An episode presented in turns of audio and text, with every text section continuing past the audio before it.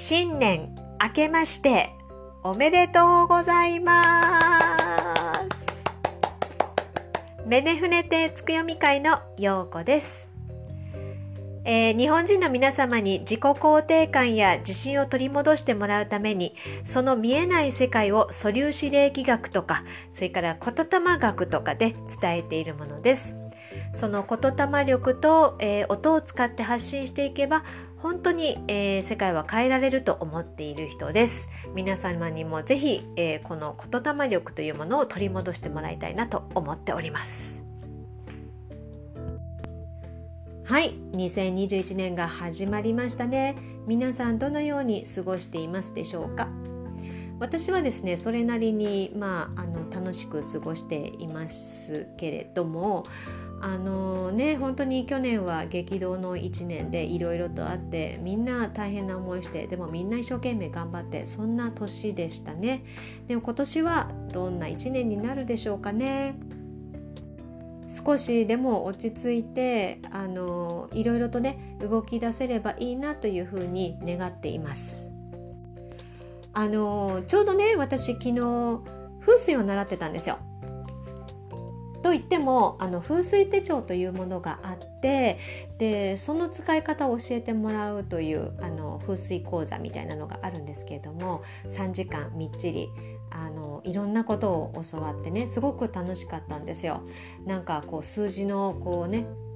えー、なんだろう、えーと、魔法陣みたいなのがあってそれが毎日書いてあってそれをどういうふうに読んでいくのかとか自分だけの木っぽいとかあのラッキーデーとかそういったものを何だろうあのこう出すことができるんですよね。だからなんかあの、うんこう星を読んでいるのと同じようになんかこうあの陰陽師みたいな表みたいなのあるじゃないですか。なんだっけ漢字がいっぱい書いてあるやつね。あれをこう見ながらねこうカキカキしている自分がなんかちょっとかっこよく思えたりなんかして。すごいプロフェッショナルになったような気分でなんかあの自分のねそのいい人かあまりよろしくない人かあのそういったものねをこうなんか出してこうやってたんですけれどもなんかね風水的にはこういったことにこう自分自身にこう時間とかお金をね投資するのがいいみたいですよ今年は。なので、まあ、やりたかったこととかしたいことっていうのに時間を使うっていうのはすごくいいみたいなので、まあ、なんかピンときたらあの実行に移してみたらいいんじゃないかなというふうに思います。私は実はねこれ12月に受ける予定だったんですけれどもあのまあいろいろありまして、えー、と1月ちょうど昨日になったんですよね。でこれもたまたまだったんだけれども風水的に言うとあの昨日の5日ハワイはまだね、えっと、5日なんですよ今日は6日ですけど、えっと、5日の日から、えっと、1月が始まるんだそうですなので、まあ、いわゆる風水上の元旦の日に、えー、風水を学ぶことができたというちょっとあのいいスタートが切れたなというふうに思っています。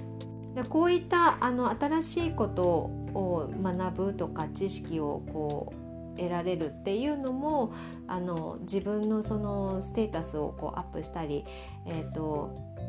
スティミュレーションねそのなんていうのかな。スティミュレーションって何て言えばいいんだろう。スティミュレーションです。あの もっと、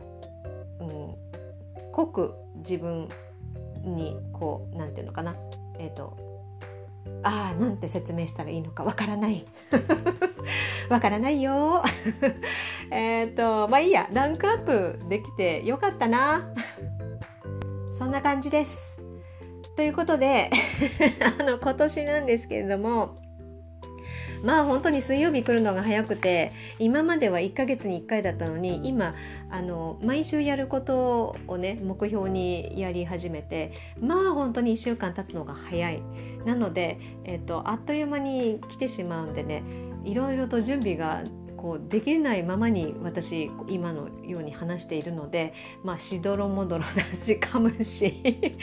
あの何かが出てくるかちょっとわからないんだけれども、えーとまあ、その辺はねご愛嬌ということで、えー、許してください forgive forgive をしてください。であの今年をねえっ、ー、と言霊的に捉えるとすごくそれもまた面白くって、えーと、今年はね加納投資だよね。えっ、ー、と加納と読み方合ってるかな？あの辛いっていう字に。辛いっていう字に牛ね。牛さんの牛って書くんだけど、えーと読み方間違ってたらごめんなさい。牛というふうに書くんだけどもその言霊の中に出てくる牛というのは大人という漢字を書いて牛というふうに読むんですよ。でこの大人というのはどういうものかというと自分の世界を知っている人のことを大人というふうに言ってそれを牛というふうに読むんですね。でこれにつながる神様っていうのも出てくるんだけれどもいわゆる自覚を持つ持っているっていうことが大事になると。で自覚っていうのは自分を覚えると書きますよね。なので、えーと、今まではいろんなねその外と自分を比べてあのこういい悪いとかそれからあ自分はまだまだだなとか、まあ、いろんなねその何て言うのかな比べる対象がどうしても外になってしまっていますけれども今年はそうではなくて自分の世界を知ってで比べるならそことどうあの変わってきたかっていうのを見た方がいいですよっていう年になるんですよ。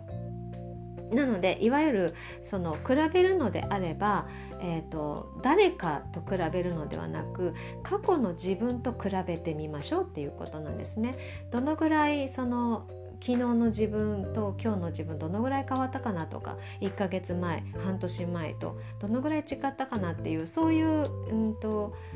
比べ方をしていくっていうのはとっても大事であのもちろんいろんな仲間がいてその人たちと協力し合いながら助け合いながらあのいろんなことを進めていくあの、まあ、時代にはなっていくんだけれども結局自分の一番応援してくれる人って自分の過去過去の自分なんですよ自分はあれだけ頑張ったとか自分はあの時に一生懸命これだけ、えーと、努力をしたとかあの逆そうねえっ、ー、と自分はあの時にこれをしなかったっていうねしなかったっていうのはその悪いことね悪いこと他の人はやってたけれども自分はしなかったっていうそういう自分があの今の自分を応援してくれるわけなんですよ。でそれがどんどん誇りとなっていくのであの周りのものに振り回さないように振り回さないじゃない 振り回振り回されないようになっていくんですよね。で、えー、もちろんそういうふうに自覚を持った大人というのはね牛というのはあの自分をその理解できているわけなので多種多様な人がいるっていうことも理解できるんですよ。なので、えーと、人と比べるというよりもその人そのまあえっ、ー、と気が合う気が合わないにかかわらず人を尊重するっていうことが自然にできるようになっていくんです。なので今まではこう知識をこう求めていくというね感じでしたけれども、えーと、これからはその断りを見つけていくっていうことに、まあ、変化していく年になっていく。でそれが、えーとを教えてくれるのが今年2021年のその牛の年だっていうことなんですよね。あの知識っていうのはねどちらかというと潜在意識の方にフォーカスしてるんですよね。断りっていうのは潜在意識なんです。だから、えーと、何かがねまあ、あのもしかしたらあのこの年末年始いろいろハプニングに見舞われた方も多いと思うんだけれども 私も含めあのまあねでも時代のそのが切り替わった時っていうのは、まあ、ハプニングっていうものはつきものなんですよ。なぜかというと悪いその古いものとそれから新しいものっていうのが入り混じってるからなんですね。だからそのハプニングが起こることによっていろいろな調整ができるという、まあ、調整されてるっていうことなんだけれどもなので、まあ、ハプニングが起こったとしてもそれがあのちょっとあのアンラッキーだみたいな感じで捉えなくても全然大丈夫なんですけれどもいわゆるそのじゃあそのハプニングが起こった時のその物事に対してっていうのをにフォーカスするっていうのは健在意識なんですよね。でもなんでそういうふうに起こったのかなっていうその多角的に見てその見見えない世界で唱えていくと、まあ、分析していくとすごくあの理にかなっていたりするでそれが断りを見ていくっていうね潜在意識の方になっていくんですよ。でそうやって自分の世界を知って断りを見れるようになっていくことそしてそうするにはやはり欲望を鎮めていくということが大事になっていくんですね。それはあのなんだろう欲望を鎮めていくっていう風になるとなんか上を向いて行こうぜみたいなそういう気持ちそのモチベーションを鎮めたらいい沈めないといけないのかって思う人もいるんですけどねたまにはね たまにいるんですよそういう人は。でもそういうことじゃなくて過剰な欲望ですねそれから、えーと、自分だけが良ければいいという感じの欲望です。だエゴですよねは我よしっていうんですけどこういうのを、えーと、そういったものの、えー、自分の中にある気持ちというものを鎮めていく。で、えー、そうすることによって必要であるとかそうでないっていうのをきちんと見直すことができるんですね。でそうすると自分の中で本物だけが残っていくんですよ。でそれが初めてできて牛の人というふうになることができるんですね。まあ要は大人になれるということなんです。なので世界で起こっていることとか自分のこととしてあのその世界で起こっていることを捉えられるようになると本当は一番いいんですけれどもその対岸の火事とかそういったことではなくてあの今起こってる社会的なその、えーと、混乱っていうものは、えーと、自分の中でも起こっているというふうに捉えて内観できるといいんですよね。要はマクロで起こってることっていうのはミクロでも起こってるわけなんですよ。でもちろんミクロで起こってることはマクロで起こってるっていうことは自分のそのミクロの中のことが安定していけばマクロも安定していくはずなんですね。でもそのことに気がつかないであの今までのようにこう外と自分を見比べてまあ気分をねアップダウンさせたりっていうことをしているとなかなかそこから、まあ、負のループですよねから抜け出すことができないので今年はそういったことを自分自身の世界を見ていく知っていくっていうことを教えてくれる年になってるんだと思います。でそれによってまあ本物というものが残っていくそれは自分の中だけではなくてさまざ、まなものがね 噛んだよさまざまなものがやっぱりその本質っていうものがやっぱりみんなこう感じたり見れるようになっていくのでその自分にとっての本物というものが残っていくはずなんです。なので、えーとまあ、実力のある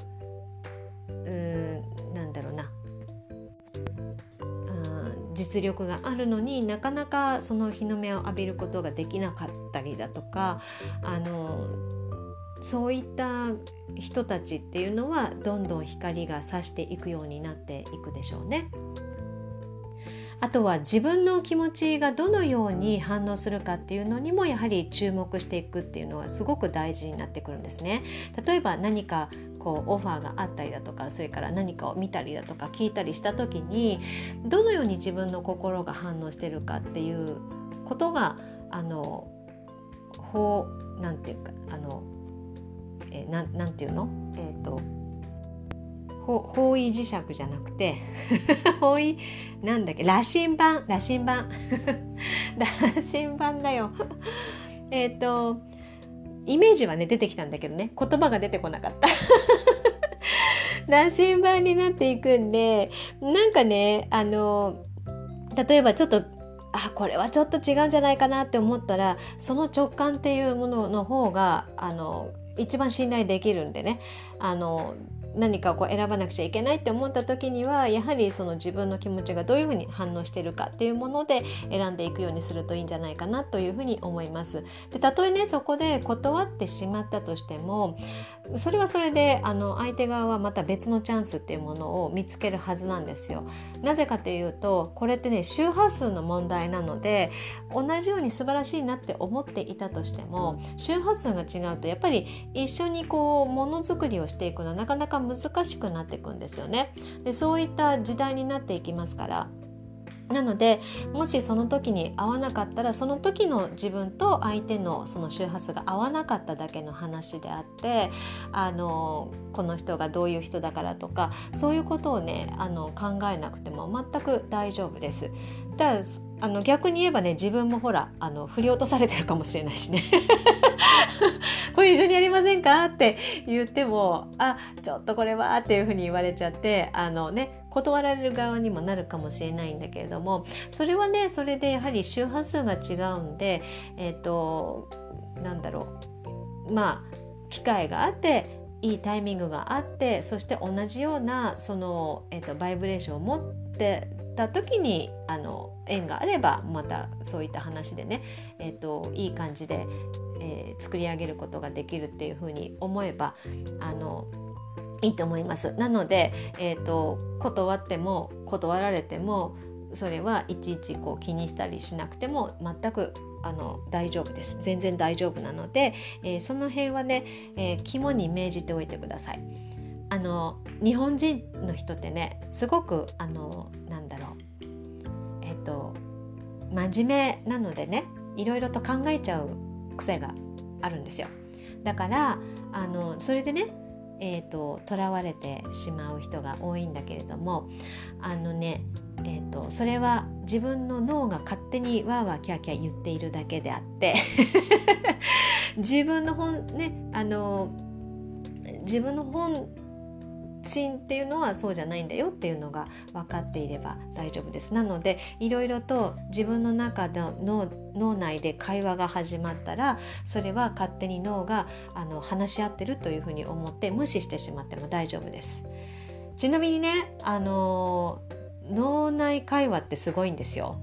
あの1日なんだっけな？7万語ぐらいを脳内で会話してるんですよ自分たちの知らない間に。でその会話のほとんどがネガティブなことなんですね。すごいでしょ？ネガティブなことを頭の中でずっと話してるんですよ。あじゃないこうじゃないってね。であのでそれはねあのやはりなんだ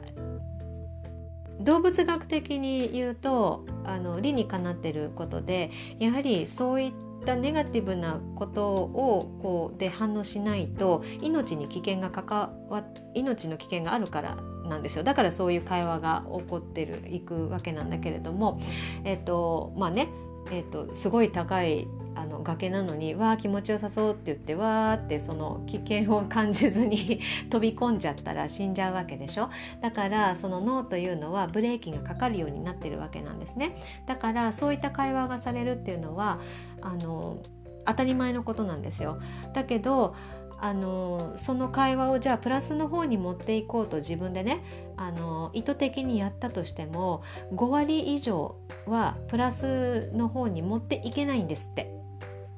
持っていけないんですってやっぱり命の危険に関わるから。なのでだったらその、えー、なるべく何て言うのかなその5割要は50%のところに近づけるように、えーとそういった脳内会話がされないスペースをこう入れてこう隙間を入れないようにこう埋めていけばいいんじゃないかなというふうに思うんですね。ということはやっぱりそれをするには自分がどれだけ心地がいい時間を過ごせているかっていうのが大事なんです。その脳内で会話するような隙間を隙間隙間じゃない。隙間じゃないよ。隙間を与えないようにする。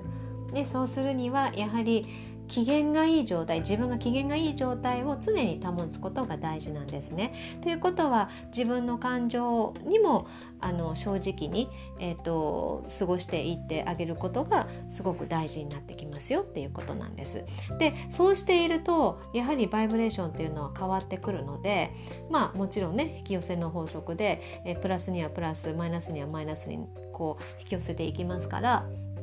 あの本当に、えーと、そういった周波数の人たち自分と同じような周波数の人たちと、まあ、遠くてもつながることができたりそれからあの周りもそういう人たちが集まってくるようになってくるのでそうするとまた自分の人生を構築しやすくなっていくわけなんですよね。思い通りの人生を過ごしてまあ、作っていくことができるようになると。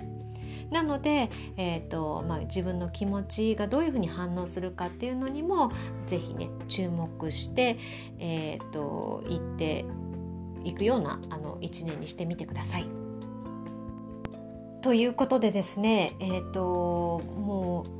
う来月はもう水亀座の月ですよ。ということはまた何かゴロッとこう気持ち的にもこう日常的にも何か変わることがあるかもしれないですね。なので何かがこう起こった時のために、えーと、準備を心の準備ね。準備をしておくっていうのもいいですね。あの何か起こるっていうのはいいことが起こると思ってね。もうどんどん良くなってくよみたいな。もう奇跡しか起こらんって毎日言ってみましょう。もうすごいことしか起こらんって言っていればあのすごいことしか起こらなくなってきます。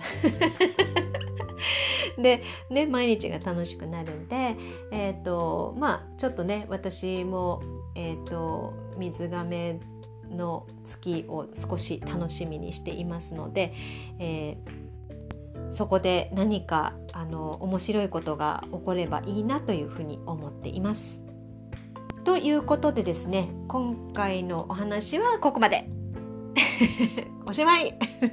もう何話していいかわからない。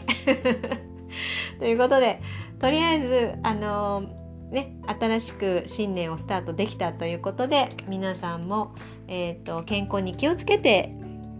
日々を過ごしてください。ではまた来週お会いしましょう。またねアロハバイバイ。マハロ